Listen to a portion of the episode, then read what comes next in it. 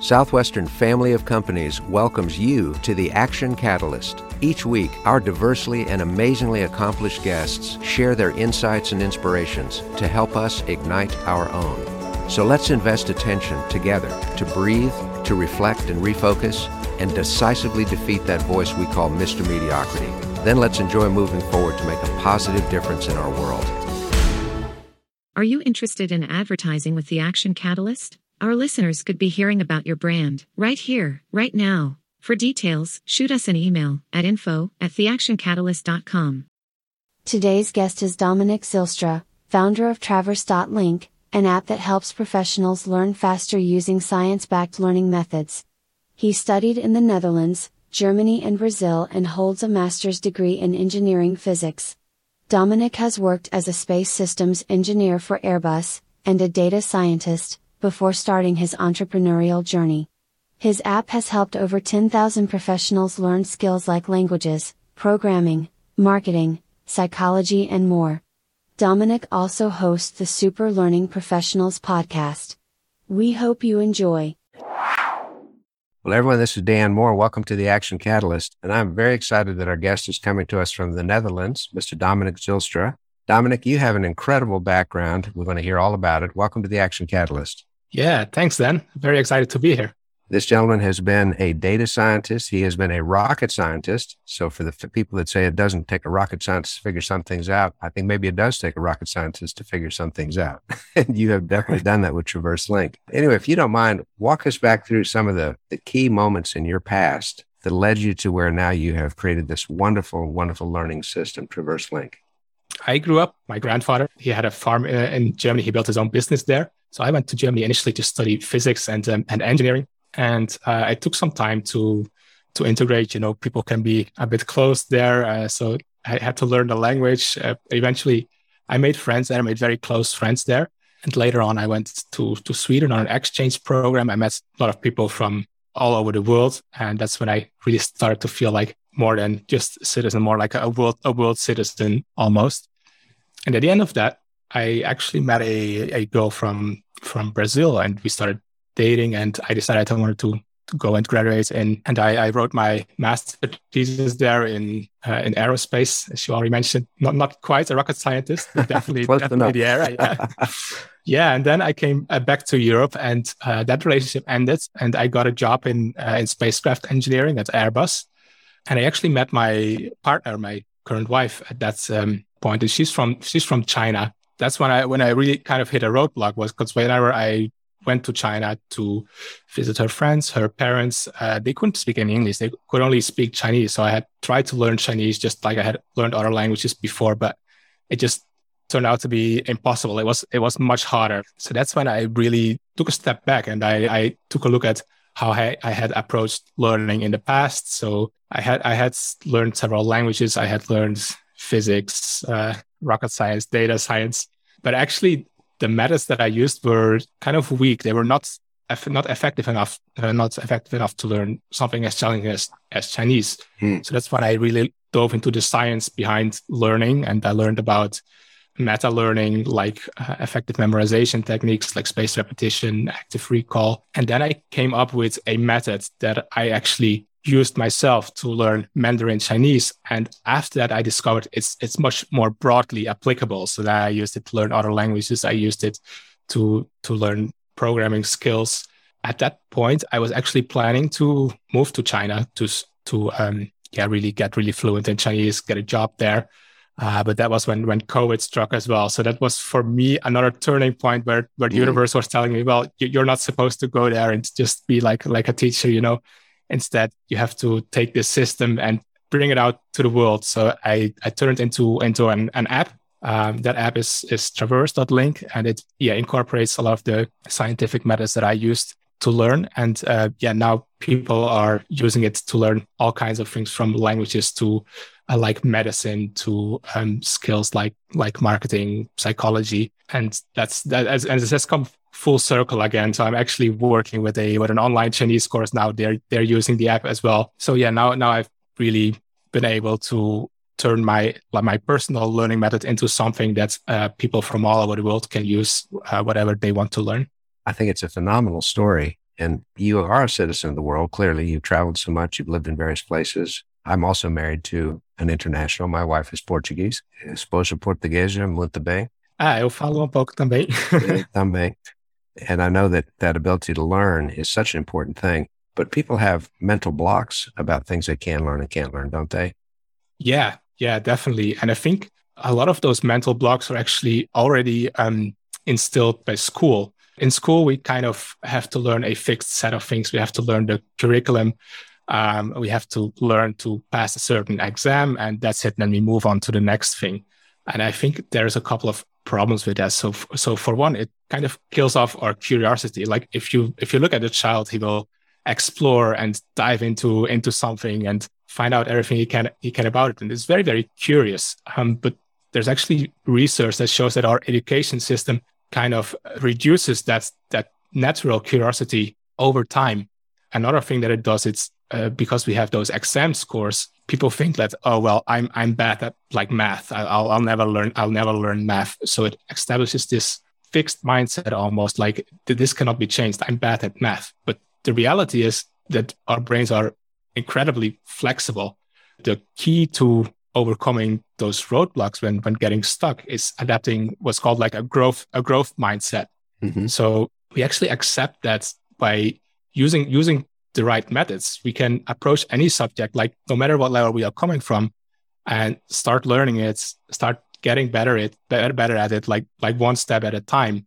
As long as we are confident that we can actually do that, can actually achieve that, and, and that might take might take a long time. And it, the key is building that a learning learning habit. So even if we improve just one percent a day, it accumulates over time. It adds up to I think it's like 38 times in a year due to the, the power of compounding. So the key to overcoming those roadblocks is really establishing that, that growth mindset and building an open habit and also not being not being afraid of, of failure because you you will fail. It's it's almost inevitable when we try new things. In a, at the beginning, we, we're gonna be bad at it, um, but accepting that we will fail and that it's good to fail and that we can that failure actually strengthens us. Failure failure makes us better. And that's what uh, will help us overcome those those roadblocks in, um, eventually. Well it seems like we have two strikes against our current education system because the worst grade you can get in education is an f which means you failed. And also the fact that so many people are rated according to whether they got the right answer. And there may be more than one right answer but as long as we're training to get the right answer, it's going to affect some people's confidence and certainly their creativity. Exactly. Yeah. Let's let's dig in a little bit more to this this growth mindset and how somebody could develop it.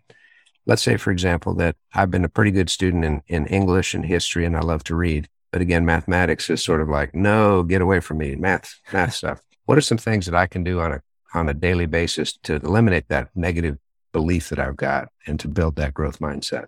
Yeah. So basically, what I what I found when learning those different things, like yeah, learning languages, um, learning new fields like data science, which also involves a lot of math, is that every learning process can be can be broken down in, in more or less the same steps. And mm. if you follow those steps, you will still face challenges, but they will be manageable. They won't they won't stop you from achieving what you want to learn. And and the first step is basically drawing out a map of what you want to learn. So uh, there's so much information out there. It's very easy to get overwhelmed, especially now in, in, in the digital age. So the first step is really drawing drawing out a map and creating almost like a, a tree of knowledge where you separate the, the really important things from the from the small details and really get that clear in your head. And once you've done that, you, you have identified basically the place to to start. So basically the root of learning.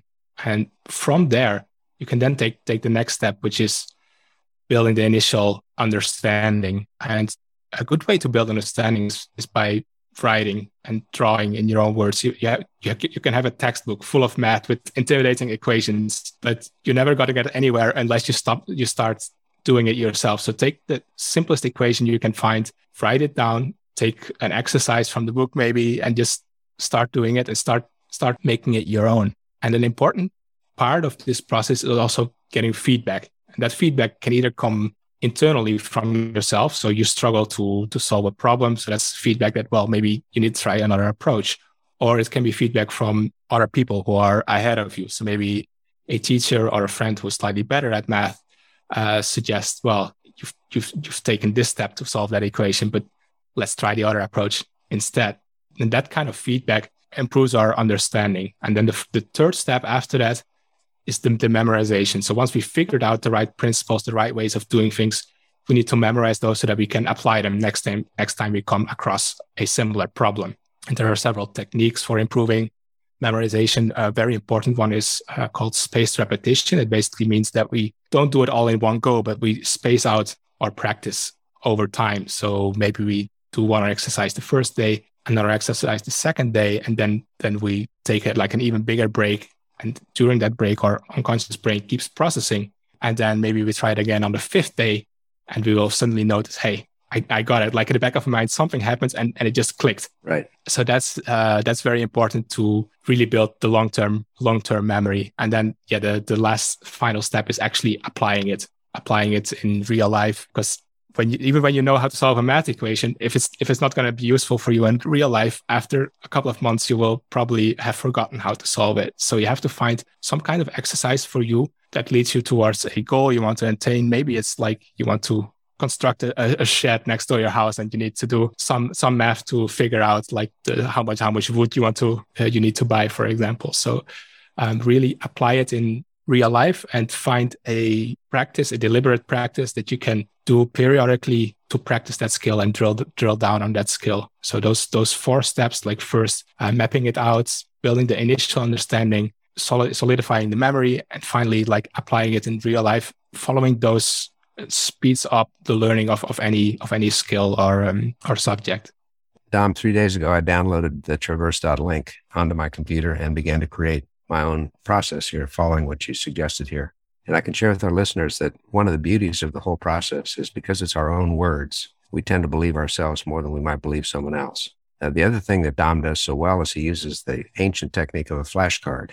And most of us remember learning our multiplication tables where the teacher would hold up the card and say, three times four is, and the class would yell it out. But because they're flashcards that we've created ourselves, it has terminology, even humor that can help us remember something in, in a much better way. So I commend you on, on the program that you've created. It's very easy to use. I get an email from you every day asking how I'm doing, which is really nice. So that's part of the feedback too. Yeah, it's great. It's great to hear that. And since I'm a real believer that our limiting beliefs hold us back in so many areas, this is very, very fruitful. I think it's a tremendous project you've got going here. Yeah, and I, I love what you mentioned. Like really making it uh, making it personal is so very, very helpful for for learning because very often when we learn from a textbook, it's abstract concepts which are not very very memorable, not very easy to understand. But instead, like humans are very good at learning by by stories. Like tell us a particular story about a CEO that make it make it made a particular mistake um, and the company failed, and we will we will remember that oh, when I have to run a company, I need to do things in in a way that avoids that particular mistake. So we will remember much better from stories and this personalization that you mentioned, like writing it in your own words, adding humor, adding all kinds of weird personal details, is really um, helps so much to acquire uh, new new skills, to learn new subjects. Right. And I love the spaced repetition, this layering of the learning. In fact, I was watching my almost three year old granddaughter the other day as she was putting a puzzle together. And she's done the puzzle probably 50 times. And as soon as she finished it, guess what she wanted to do? She wanted to do it again because that repetition helped build her confidence. And then when she gets to a harder puzzle, she'll know she has the experience of doing puzzles. And that spaced repetition is a big part of that because it builds our internal confidence that we can do so much better. If we don't learn to add and subtract, it's really hard to do multiplication and division. But if we learn to add and subtract, then we can go to those next layers. Then we go to algebra, then go to geometry, trigonometry, etc. But it all builds. And I think that's such an important thing. It also occurs to me that when we're studying for an exam to get the right answer, because there's no application of it after that, that's why that in five minutes, that answer can be gone. So really sound stuff you got going on here. Yeah, exactly. And I love that your granddaughter actually figured out this, like the importance of repetition and especially spaced repetition um, herself. And I think children are probably in some ways much better at that than we are. We have to unlearn some some bad habits that we picked up in, in the education system first before um, before getting to learn in an effective way again. Building blocks, building blocks, so important. Yeah. Well, let's talk a little bit more about about yourself for a second. Do you have a routine in the morning? How do how do you start your day? Yeah, um, I picked up a, a, new habit a few months ago, which um, before going to bed, I will try to set my unconscious to think about a particular problem that I'm that I'm wrestling with. And then when I wake up in the morning, I just sit down and meditate for for 10, 15 minutes. And I have a little um, notepad in my in my hand and I just write down everything that comes to mind. And so very often it turns out that basically when I was sleeping, doing nothing, my unconscious has come up with some new approach or, or creative solution to the, the problem I was I was struggling with. And I mean our conscious unconscious does that all the time, but because our bad habits, like the first thing we do in the morning, we pick up our, our smartphone, right, and look at our emails. Basically, all the work of our unconscious is, is gone. And just taking that time to to meditate and to reflect a bit in the morning helps us recover some of the the power and the work that our unconscious is is already doing. So I've, I found that a very very helpful habit. And generally, I like to th- take things quite slowly in the morning. So yeah, after the meditation, I do some yoga exercises basically to get get the blood flowing and slowly get started. And after that, I will sit down again and um, write down everything I've learned in the past day. Usually during the day, there's a couple of things I will just write a quick note of, but I won't have time to actually dive deeper into that. So then the next morning, I will look at those few bullet points and come back and write in full sentences what I've actually learned and what I still need to explore. So that's that's basically how I learn my day. And then after that, of course, the actual to-do lists starts. And I usually try to have one one item every day. Like that's the the one thing that I need to do. Uh, and once I finish that, the day is good. And the rest of the day, I still have to finish um, to finish less important tasks. Those are like the bonus achievements if you get the most important one done. Exactly. Yeah.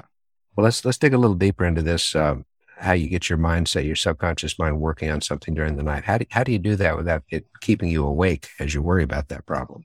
This has actually been a tricky one that I'm still trying to to figure out. So I what I do is in the evening I will do a bit of focusing on the specific problem. So I, I will identify at least one problem that I want my unconscious to work on.